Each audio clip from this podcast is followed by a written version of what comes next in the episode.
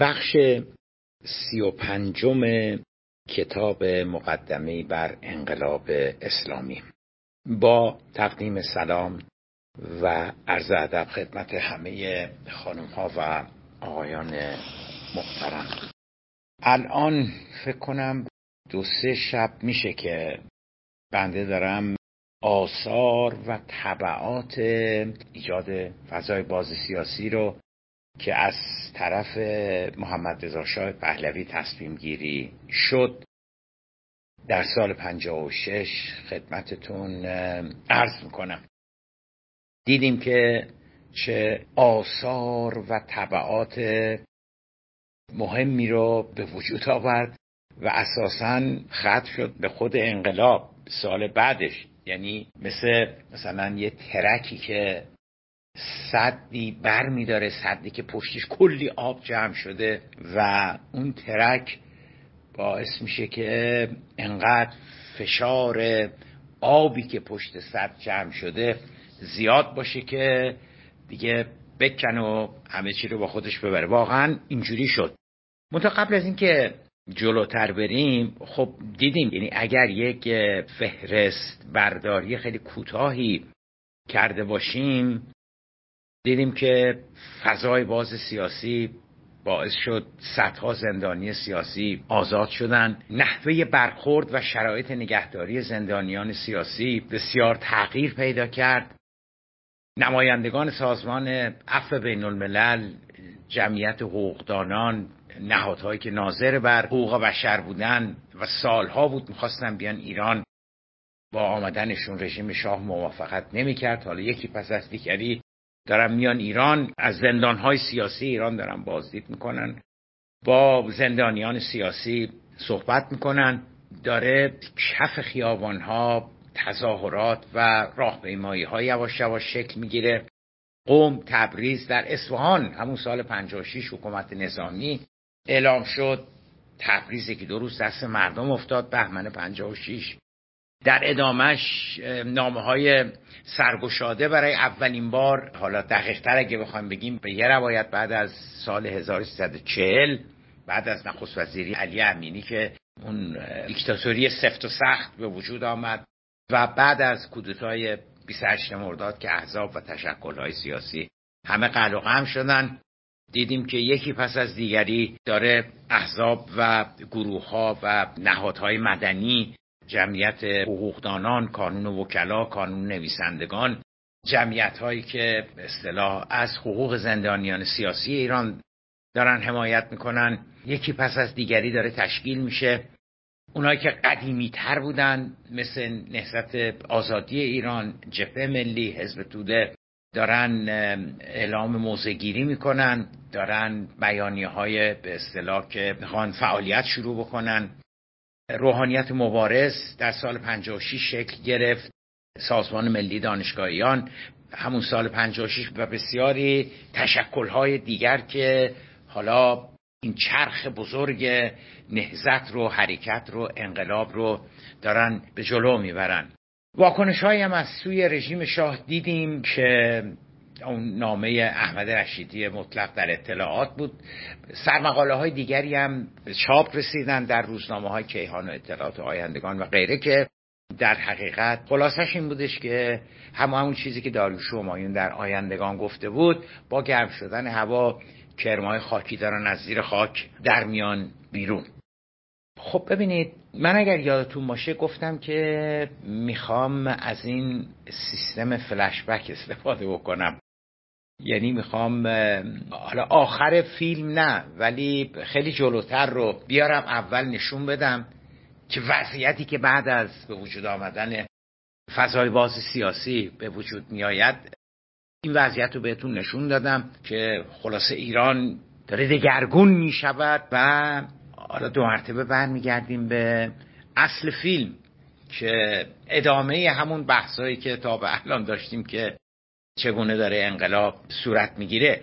چون از حالا به بعد مهمترین مسئله میشه که چرا این وضعیت داره در ایران به وجود میاد؟ چرا شاه رفته به دنبال فضای باز سیاسی؟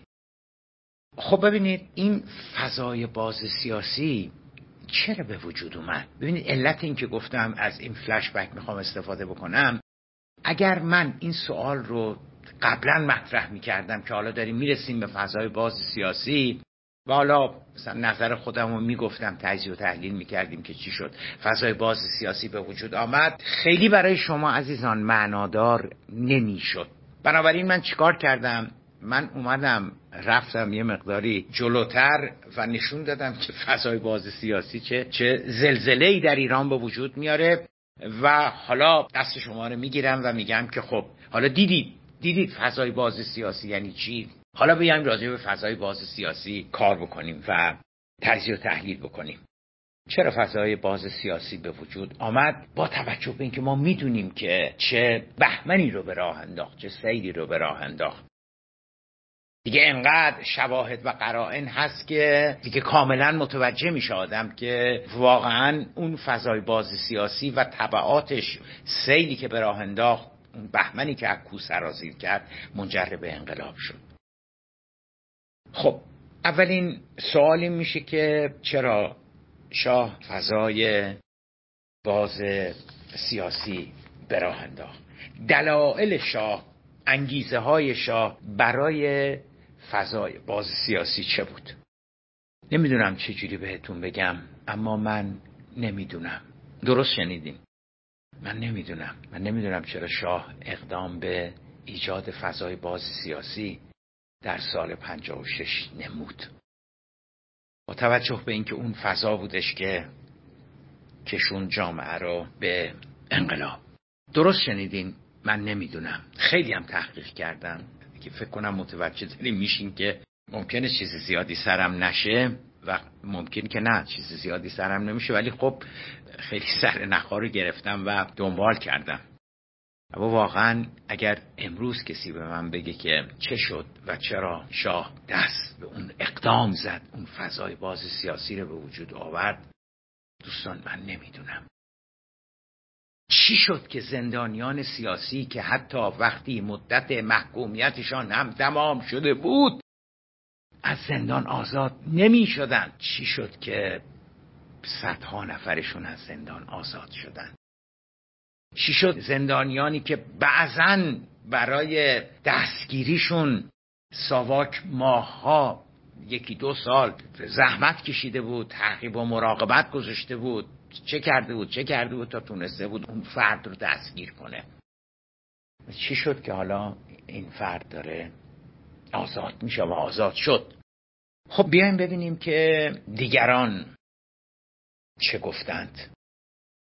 زیبا کلام که نمی‌دونه. خودشم داره اقرار می‌کنه. میگه من نمی‌دونم چرا شاه فضای باز سیاسی به وجود آورد. یه حدس و گمان زنی هایی می‌تونم بکنم و کردم در کتاب مقدمه بر انقلاب اسلامی و مفصلترش رو در همین کتابی که مجوز چاپ نداد ارشاد شاه گشتار نکرد. یه حدس و گمان زنی هایی کردم. اما اگر که یه روزی شاه رو هر کجا که هست بگه که نه به خاطر اینها نبوده من حرفشو میپذیرم. و تو هم نتونستی بفهمی. کاملا حرفشو میپذیرم. چون ببینید ببینید اگر که در اون سال 56 که حالا این اتفاقات داره میفته این طبعات فضای باز سیاسی داره اتفاق میفته اگر که اگر که کسی به شاه میگفتش که علا حضرت این وضعیتی که داره به وجود میاد این فضای باز سیاسی که شما ایجاد کردین در موردش مثلا از از حضرت سوال بکنن. چون یواش یواش شروع کرده مصاحبه هم کرده هم داخل کشور هم یعنی هم هم با روزنامه‌نگاران داخل کشور هم با روزنامه‌نگاران مهم و معتبر بین المللی اروپایی آمریکایی هم شروع کرده مصاحبه کردن. اگر ازش میپرسیدن قطعا یکیشون پرسیده که علا حضرت این سیاست جدید رو چرا شما دارید اعمال می‌کنید یا چی فکر می‌کنید در مورد این سیاست جدید؟ شما چی جواب داده؟ آقای با کلام شما که اینا رو همه رو رفتی خوندی جمع آوری کردی شما در پاسخ به این سوال که قطعا تو اون مقطع تو اون ماهای خیلی بحرانی قطعا یه نفر از شاه پرسیده. شاه چی جوابی داده؟ می‌دونم باور نمی‌کنین ولی نه کسی از شاه پرسی و به طریق اولا نه شاه خودش هیچ وقت گفت که چرا من این.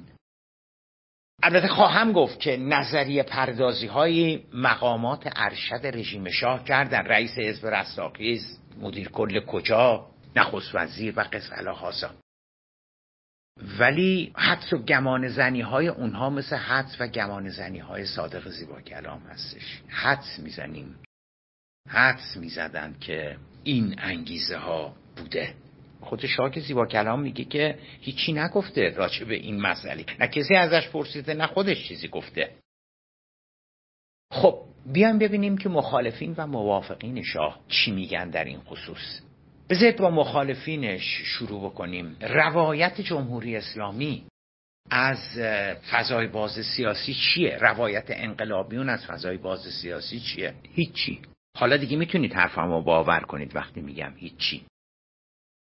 یادتونه اون چهار گروه رو که به دنبال چرایی انقلاب هستن؟ کدومشون گفتن که فضای باز سیاسی که شاه تصمیم گرفت و اعمال کرد و به وجود آورد باعث شدش که انقلاب صورت بگیره. مشخصه که نخواهند گفت. مشخصه که سطح بحث رو انقدر نمیارم پایین که چون شاه فضای باز سیاسی داد انقلاب شد. نه میرن دنبال تئوریای کلان.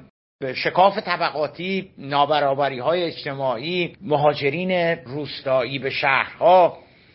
سیاست اسلام زدایی روحانیت حاکمیت اسلام رو می‌خواستن. ببینید میرن دنبال یه توریای کلان اینجوری. بحران هویتی که به وجود آمده بود و قص الهازا ولی هیچ کدومشون نمیان بگن که علت این که انقلاب اتفاق افتاد این بودش که شاه فضای باز سیاسی به وجود آورد. می‌دونید سطح کارشون خیلی میاد پایین. اگه بیان این اینجوری مطرح بکنن. و علا رقم این که طبعاتش هم داشت می‌دید ولی حاضر نشد اون سیاست رو کنار بگذاره. بنابراین حد اکثر مخالفین شاه و طرفداران انقلاب چی میگن؟ میگن که او چون مزدور بود او چون معمور بود او چون عامل بود چون خودش که زیبا کلام بود کاره نشا که کاره نبود. خودش که اراده و چیزی نداشت و اون می‌گفتن اونم انجام می‌داد. آمریکایی‌ها بهش گفتن اونم انجام داد. کارتر سیاست حقوق بشر که کارتر با خودش به کاخ سفید آورده بود اواخر سال 55 اون باعث شد و شام که مستقل نبود شاه که شاه که به اصطلاح خودش استقلالی نداشت. این چیزی هستش که مخالفینش میگن. موافقینش چی میگن؟ موافقینش میگن که آقای زیبا ما اصلا سوال شما تعجب می‌کنیم. مسلمه که شاه آدم آزادی خواهی بود آدم دموکراتی بود مردمش دوست داشت و طبیعی هستش که بیاد یه همچی سیاستی رو اعمال بکنه. ولی خب من شما می‌دونیم که شاه اگر مخالفینش رو تحمل می‌کرد پنج هزار زندانی سیاسی ما نمیداشتیم. شاه اگر مخالفینش رو تحمل می‌کرد یک حزب یک تشکل یک گروه یک سنف که وجود داشته باشه آزاد باشه در سال 55 لاقل یه دونه از اون گروه ها تشکیلات که یکی پس از دیگری جمعیت ها سازمان ها که یکی پس از دیگری دارن در سال 56 اعلام موجودیت می‌کنن بیانیه میدن و و و و. اگه شاه خیلی میونش به آزادی و دموکراسی و مناسب بود خب حالا یه چند تا از اینا سال 55 هم باید می بودن سال 54 هم باید می بودن سال 53 هم باید می بودن مارتین انلز ویلیام باتلر و اونایی که سال 56 دارن میان ایران و از از جوامعی که کارشون حقوق بشر هستش سالها سالها درب درب حکومت شاه رو می‌زدن که بهشون اجازه داده بشه بیان ایران و از زندانهای ایران بازدید بکنن. بهشون اجازه داده نمی‌شد. یعنی موافقین شاه در حقیقت ذهنیات خودشونو دارن مطرح می‌کنن همچنان که مخالفینش ذهنیات خودشونو دارن مطرح می‌کنن. خب این که این که این دو گروه. مخالفین شاه حالا جالبه که مخالفین شاه نه تنها وقعی ارزشی اهمیتی برای فضای باز سیاسی قائل نبودن بلکه اونو دروغ فریب نیرنگ می‌دونستن که رژیم شاه واسه اینکه افکار عمومی رو تحت تاثیر قرار بده و افکار عمومی رو منحرف بکنه داره این کارا رو انجام میده. دکتر ابراهیم یزدی خدا رحمتش کنه. ایشون اون موقع در آمریکا در واکنش به این فضای باز سیاسی که در ایران به وجود آمده بود می‌دونید چی می‌گفت؟ با خنده با تمسخر و مسخره کردن میگفتش که جیمیکراسی. می‌گفت در ایران جیمیکراسی به وجود آمده به جای دموکراسی. خب می‌دونید که اسم کوچیک کارتر جیمی بود. و اونا می‌گفتن که شاه چون نوکر آمریکا هستش بنابراین تحت فشار آمریکایی این کارا رو داره می‌کنه این فضای باز سیاسی رو به وجود آورده و به مسخره می‌گفتن جیمیکراسی.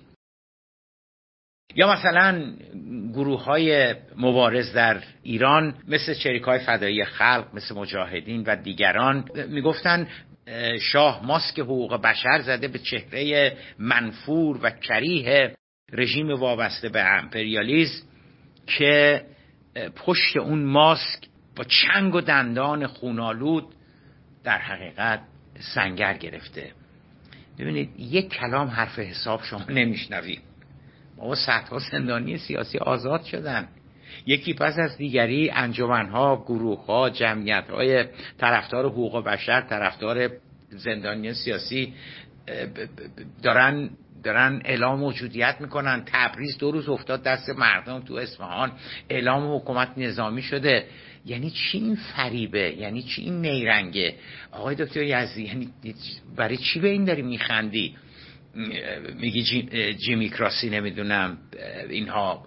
آقای چریک فدایی خلق آقای کشگرد آقای سازمان مجاهدین خلق حزب توده جبهه ملی. برای چی شما دارید میخندید به, به اینها و میگید فریبه نیرنگه کجاش فریبه؟ کجاش فریبه؟ این همه تغییر تحول داره به وجود میاد. یعنی چی فریبه؟ خب اما ببینید من درسته که خدمتتون عرض کردم که منم نمی‌دونم. چون هیچ کس از شاه نپرسید که علا حضرت چرا شما این تصمیم رو گرفتید. اما چند تا چیز رو می‌تونم یه مقداری با قوت بیشتر بگم. یک تصمیم مال خود شاه بود. در اون نظام یه همچه تصمیمی خانم ها آقایان یه همچه تصمیمی فقط و فقط و فقط می‌تونست مال شاه باشه. نه نخست وزیر امیر عباس و هویدا نه سپه بود غلام رضا نصیری رئیس ساواک نه آقای ثابتی نه آقای حسین زاده مسئولین به اصطلاح بخش عملیاتی ساواک. نه ثابتی نه حسین زاده یعنی مسئولین اصلی ساواک. هیچ کدوم ازشون شاه نه باهاشون مشورت کرده بود. نه ازشون پرسیده بود نه نظرشون رو خواسته بود در ابتدای که این سیاست رو می‌خواد اعلام بکنه و نه بعدها که اون نتایج به بار میآید ازشون نظرشون رو می‌پرسه که حالا اینجوری شده شما چی فکر می‌کنید؟ نه نه این تصمیم مال خود شاه. حالا علم که اون موقع فوت شده بود. نه با شهبانو فرح صحبتی می‌کنه و نه با هیچ کسی دیگری. مشورت می‌کنه که ما می‌خوایم این تصمیم رو به اجرا بگذاریم. شما چی به نظرتون می‌رسه؟ دو این تصمیم این تصمیم. اواخر پنج اعلام میشه که مثلا تصمیم گرفتیم که یه دموکراسی واقعی در ایران به اجرا بگذاریم اینها. و در شش که آثار خودش رو اونجوری داره نشون میده شاه به هیچ وجه حاضر نمیشه که اون تصمیم رو حتی یه مقداری تعدیل بکنه. یه خود ترمز بکنه و بگه که حالا حالا گارد شهربانی ارتش ساواک نمی‌دونم. نه نذاریم بیان تو خیابون تظاهرات بکنن. و اگر آمدن دستگیرشون بکنید. حالا با گوله نزنیم ولی دستگیرشون بکنیم نه نه.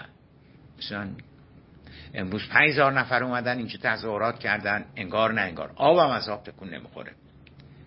بنابراین بعد از پایان سال 56 داریم وارد سال 57 میشیم. شاه همچنان قرص و محکم معتقد به پیش بردن اون سیاست هستش. خب سوال سوال. آیا آیا کسی به شاه نمی گفته که علا حضرت این سیاست داره زمام امور رو از دست خارج می‌کنه؟ آیا کسی به شاه نمی گفته خب ببینید دوستان با اون بحثایی که در مورد نظام های دیکتاتوری کردیم که به دیکتاتورها هیچ کس ایراد نمی‌گیره هیچ کس انتقاد نمی‌کنه همه به دیکتاتورها میگن خیلی عالیه تصمیمات شما تصمیمات خیلی عالی هستش اصلا اصلا کسی هیچ کشوری رهبر اینجوری نداره و اینها. حالا چی, چی بیان بگن؟ چی بیان بگن؟ مسئولینی که 25 ساله. هر تصمیمی که شاه گرفته هر سیاستی که شاه اجرا کرده گفتن که آفرین صدقنا. و هفته ها و ماه ها به به و چهچه می‌زدن. برای درستی اون تصمیم یه همچی سیستمی به وجود آمده. حالا بیان چی بگن؟ حالا بیان به شاه بگن که حالا ازت حالا کی به شما گفت شما این تصمیم رو بگیری؟ حالا چه این تصمیم گرفتین شما؟ بیان ازش انتقاد بکنن؟ نه. اونها با آب و تاب بیشتری اونها با ادبیات بیشتری حالا بهش خواهم پرداخت. اونا اونا دارن روغنداغ و فلفل نمک و این تصمیم رو دارن زیادتر می‌کنن. اونا دارن اونا دارن مثل مثل مثل باد بزن که این این آتش رو چجوری شعله ورتر می‌کنه. اونا دارن مرتبا تو روزنامه ها میگن که چقدر این تصمیم تاریخی بوده چقدر این تصمیم درست بوده چقدر این تصمیم به موقع بوده چقدر این تصمیم به جا بوده. مثل ما بقیه تصمیمات علا حضرت تاریخی بوده داهیانه بوده. این مال این مال اطرافیان داخلی خود علا حضرت یک قانون کلی در نظام شاهنشاهی وجود داشت. اگر پستت و موقعیتت رو می‌خوای حفظ بکنی اگه علا حضرت میفرمایند که زمین رو شاخ گاو قرار داره و اون کپرنیک احمق اون گالیله هیچی نفهمیدن شما هم بگو که بله بله علا حضرت درست میفرمایند. زمین رو شاخ گاو قرار داره و اونا هم همه اشتباه کردن. ببینید غیر از این باشه جا تو از دست میدی. مقامت از دست میدی پستت از دست میدی. این این این این این دی ان ای نظام های دیکتاتوری هستش که دیکتاتور هرچی میگه همه باید موافقت بکنن. خب اما اما دو نفر دو نفر یکیشون یه خود جدیتر یکیشون من من کنون.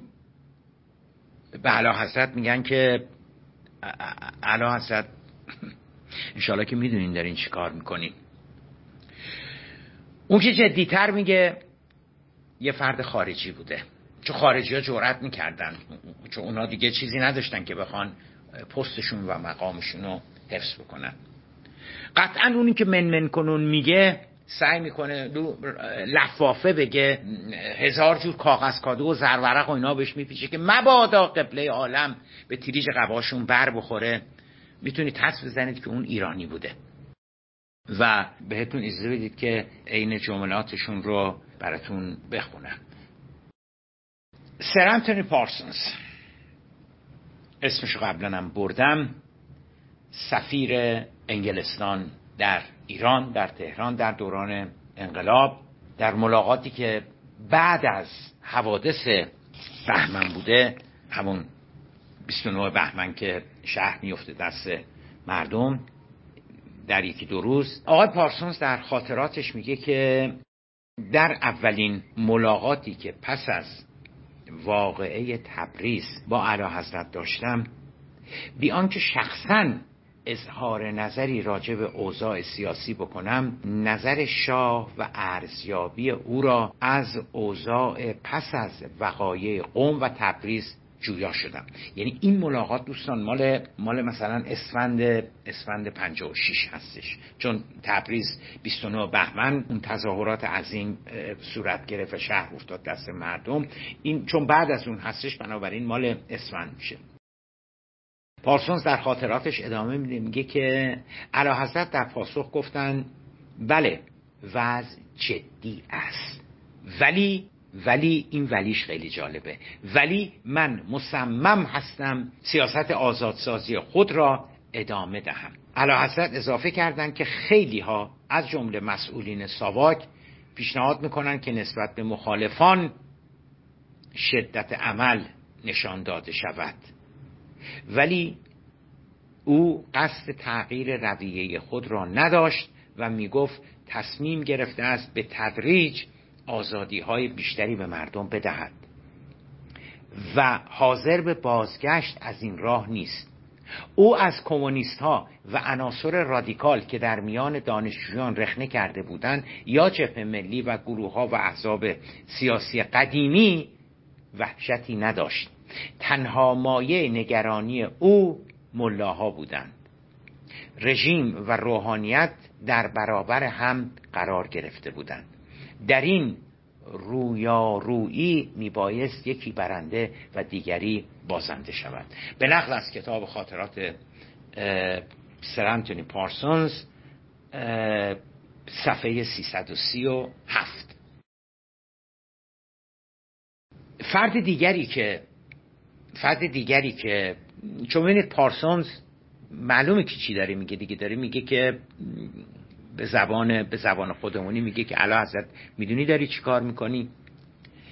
کسی دیگری که به علا حضرت میگه که می‌دونی داری چی کار می‌کنی؟ منتها میگم خیلی تو لفافه فریدون هویدا برادر امیر عباس هویدا نخست وزیر است که ایشون سفیر ایران در سازمان ملل بودن حالا آمده بوده به مثلا تهران برای دیدن اقوام و بستگان و اینها و بعدم برمیگشته می‌رفته. ایشون در اردیبهشت ماه 57 با علا حضرت ملاقات می‌کنه با شاه ملاقات می‌کنه. آقای فریدون هویدا در خاطرات خودش می نویسه که عین نقل قولشو دارم براتون می‌خونم. میگه شاه ضمن صحبتهایش به اعتراضات و ناآرامی هایی که در کشور به دنبال اعمال سیاست دادن آزادی ها پدید آمده بود نیز اشاره کرد و گفت حوادث قوم تبریز و اصفهان به نظر نمی رسد که اهمیت چندانی داشته باشد. چون اینها بهایی است که باید برای برقراری دموکراسی در کشور پرداخته شود. مسئله آنقدرها خطرناک نیست و اصلا باید دید چه کسانی با من مخالف هستند. خمینی که کسی او را اساسا به حساب نمی آورد سنجابی و بقیه که اصلا لیاقت ندارند و بعضی هاشون هم که اساسا خیانتکارن. به نقل از خاطرات کتاب فریدون هویدا صفحه 25 این کتاب. ببینید من گفتم که کسی با شاه مخالفت نمی کرد در اون نظام. ممکن که شما بگی که آیزی با کلام ولی ولی شاه به پارسونز داره میگه که ساواک به من میگه که یه خود مشت آهنین به کار ببره اینها. من بعید به نظرم می‌رسه. چون ببینید چون ببینید هیچ هیچ هیچ بیانه هیچ شواهد و قرائنی در دست نیست که نشون بده که تشکیلات امنیتی مخالف این بودن. اگر هم مخالف بودن که, که آره آره خیلی احتمالش هستش که مسئولین ارشد ساواک تشکیلات امنیتی مخالف بوده باشند ولی میگم شما اگر مخالفت می‌کردی پستتو از دست می‌دادی. شاید شاید شاه به پارسونز این دیگه شایده. شاید شاه به پارسونز داره میگه که مثلا یه عده مخالف هستن و ساواک میگه که یه خود سرکوب بکنیم اینا می‌خواد اهمیت کارش رو ببره بالاتر و بگه که بله من علا که مثلا زیر این فشارها هستم ولی ولی مثلا چه می‌دونم حاضر نیستم از این سیاست عقب نشینی بکنم و کارشو می‌خواد با اهمیت جلوه بده. جدا از این دو نفر حالا چرا من گفتم که فریدون و هویدا ممکنه که تو لفافه خواسته بوده باشه یه سری چیزها رو مطرح بکنه؟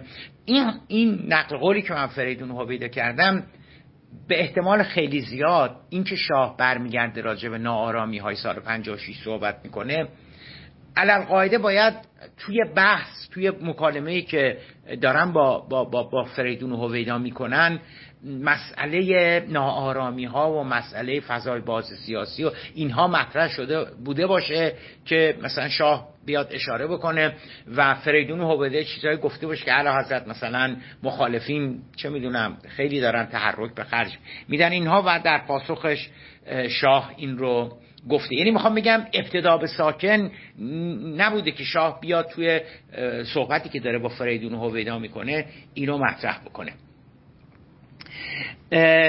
یک مورد سوم هم داریم که شاه راجع به فضای باز سیاسی صحبت می‌کنه. عرض کردم خدمتون یکی از اتفاقاتی که تو سال 56 و ادامش سال 57 میفته آمدن بسیاری از خبرنگارا و ژورنالیست های معتبر بین المللی بوده که چون مهم بوده چیزهایی که داره در ایران اتفاق میفته که اینا می آمدن به می آمدن در اون سال 56 و 57 به ایران. یکی از اونا در حقیقت یکی از برجسته ترین خبرنگاران روزنامه لوموند هست به اسم آقای اولویه وارن. او میاد ایران و با شاه مصاحبه مفصلی رو انجام میده. توی زمستون سال 56 و اولویه وارن به علا در خصوص مخالفینش می‌پرسه.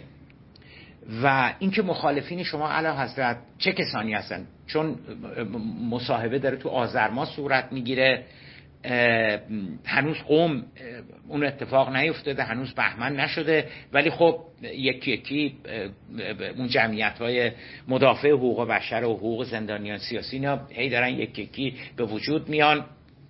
به علاوه به هر حال اینجا و اونجا داره تظاهرات صورت می‌گیره.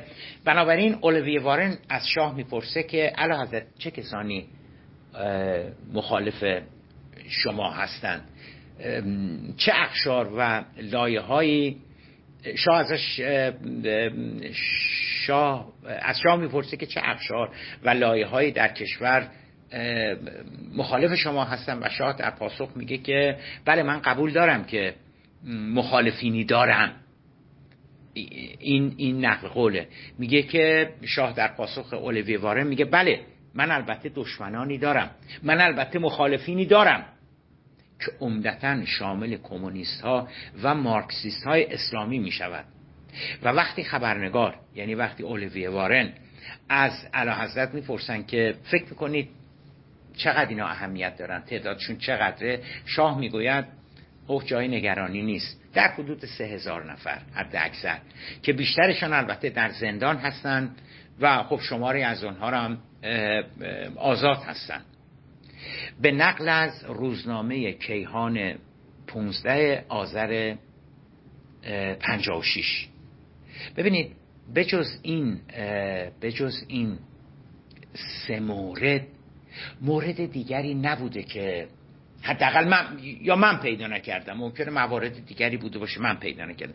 اون چی که من پیدا کردم این سه مورد بوده که مشخصا توی مکالمه ای که شاه داره می‌کنه با طرف مقابلش مسئله اون فضای باز سیاسی مطرح میشه. نکته خیلی مهم گفتم من, نمی‌دونم شاه چرا رفت به دنبال فضای باز سیاسی. اما عرض کردم چند تا نکته. اولیش این بودش که تصمیم مال خود شاه بوده. تصمیمی رو یک تنه گرفته بوده. مثل تمام تصمیمات دیگرش که خودش رسن و شخصا و یک تنه اختیار می‌کرد. ممکن بود که با علم حالا مثلا یه صحبتی داشته بوده باشه. علم هم فوت شده بود. و تا حدودی با منوچهر اقبال. به جز این دو نفر که منوچهر هم فوت شده بود. به جز این دو نفر شاه با شهبانو فره هم در مورد تصمیماتش و سیاست ها و مسائل سیاسی صحبت نمی کرد با با نخست وزیر هم صحبت نمی کرد با رئیس ستاد مشترک ارتش هم صحبت نمی کرد حتی با مسئولین سازمان اطلاعات امنیتی کشور هم صحبت نمی کرد ببینید شاه می گفت و اونها اجرا می کردن تموم شده رفت. تموم شده رفت. حالا ببینیم. الان ببینید هویدا چی گفت به به پرویز راجی؟ گفت بهش نمیگی که به نظر من من اینجوری فکر می‌کنم. گفت بهش نمیگی. دوستان شاه خوشش نمی آمد از کسانی که می‌گفتن به نظر ما من اینجوری فکر می‌کنم. نه نه نه اصلا, اصلا اون, اون سیستم اینجوری نبود که شما بیشینی زل بزنید تو چشم شاه و پاتو بندازی رو پات بگی که الان من اینجوری فکر می‌کنم من من اینجوری فکر می‌کنم. اصلا اصلا میگه به, میگه به چشمای شاه نگاه نکن. سرت منداز پایین. وقتی داری با علا حضرت صحبت کنی اگر یه فکری نکته چیزی داری نگو. من پرویز راجی سفیر ایران در انگلستان این فکر منه. بگو که این فکر مال یه کسان دیگری هستش. نظر دیدگاه اونها هستش. نکته سومی که بایستی بگیم این هستش که شاه همچنان مصر هستش که اون سیاست رو به جلو ببره. هیچ علائم و آثاری از پشیمانی و اینکه یه خود کنترش بکنیم در شاه وجود نداره. و نکته بعدی این که شاه همچنان حداقل حداقل در در اوایل سال 57 سال 56 به جای خود شاه حتی در, در نیمه اول سال 57 هم همچنان همون چیزی که به اولوی وارن میگه. سه چهار هزار نفرن چند هزار نفر کمونیست های اسلامی و مارکسیست های اسلامی بیشتر نیستن. یه دشونی گرفتیم یه دشونم یعنی هنوزم هنوزم مخالف مخالفت با خودش رو و مخالفین رژیمش رو تقلیل میده به چند هزار روحانی که مرتجع هستن با اصلاحات مدرنش مخالف هستن و کمونیستا. و حالا سوال اساسی این هستش که خب اینکه کی شاه متوجه شد. بالاخره کی شاه متوجه میشه که مخالفینش خیلی بیشتر از اون چند هزار تا اسلامگرای مرتجه و مارکسیست های وابسته به حزب کمونیست شوروی و دانشجویان نقنقو که تو شهر دنبال یه کار بهتر میگردن. و روشن فکرهایی که کارشون نق زدن است. شاید کی متوجه میشه که این اون تصویر نیست اون تصویر تصویر دیگری بوده که او حتی تا نیمه اول پنجاه هفتم ازش خبر نداره. این یه پرسشه. یه پرسش دیگر این که مسئولین رژیم شاهنشاهی اونا چه واکنشی در قبال این فضای باز سیاسی و اینها داشتند که اینا رو انشالله در شبهای بعدی میریم دنبالش. البته من خودمم خودمم ارز کردم یه حدس و گمان زنی های فقط هست. چون میگم هیچ کس سال 56 از شاه نپرسید که چرا این تصمیم رو گرفتی. چون چون ساختار اون نظام به گونه ای بودش که شما از شاه نمیپرسیدی که چرا این تصمیم رو گرفتی. چه برسه که باهاش مثلا مخالف باشی نمی‌دونم انتقادی داشته باشی نه نه نه نه نه. اصلا اینجوری نبود. من دو سه تا انگیزه خودم حدس می‌زنم و فقط حدس و گمان زنی هست. به هیچ وجه نمیگم که نه من من من کاملا می‌فهمم می‌دونم. نه نه. منم من خودمم نمی‌دونم. و ممکنه که شما بگید که آقای زیبا کلام آخه اینکه شما بگید من خودم هم نمی‌دونم دیگرانم که یا مسخره کردن اون سیاستو یا اصلا ندیدن. آخه این چه وضعشه چهل دو سال چهل سه سال از انقلاب داره میکسنه ما الان در اردی بهشت 1400 هستیم. آخه نباید راجع به این مسائل مهم کار شده باشه بررسی شده باشه. آقا کسی اومده باشه روی این مسائل کار کرده باشه.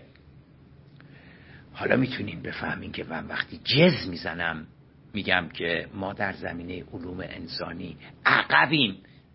به طرز هولناک عقبیم به طرز وحشتناک عقبیم. آره حالا حالا یواشاش می‌تونیم بفهمیم. آره کسی نیومده بره دنبال این سوال مهم این پرسش مهم. خوندم براتون. مارکسیستا چی می‌گفتن؟ مجاهدین چی می‌گفتن؟ جبهه ملی چی می‌گفت؟ نهضت آزادی چی می‌گفت؟ اسلامگراها چی می‌گفت؟ خوندم براتون دیگه. دیگه دو مرتبه که نمی‌تونم بخونم که. خوندم براتون. یه کدومشون آمدن این مسئله فضای باز سیاسی رو مطرح بکنن؟ یه کدومشون اصلا اومدن به واقعیت بپردازن؟ که آقا این تصمیماتی که شاه داره می‌گیره این پیامت که داره این تصمیمات منشأش چجوری بوده اینا؟ همین او وابسته به آمریکا بوده اون نوکر آمریکا بوده. آمریکایی ها می‌گفتن او گوش به فرمان بوده و حالا که جدیدن هم که شاپرستا اومدن وسط و میگن که او ماه تابان بوده او نمی‌دونم او اصلا خیلی خوشقلب و خیلی دموکرات و آزادی خواب و اینها بوده. دیگه دیگه دیگه عقب موندگی توی توی علوم انسانی. عزیزان من چجوری چجوری دیگه باید خودشو نشون بده؟ بسیار خوب. بهتون شب بخیر میگم و شما را به خداوند منان میسپارم. شبتون بخیر.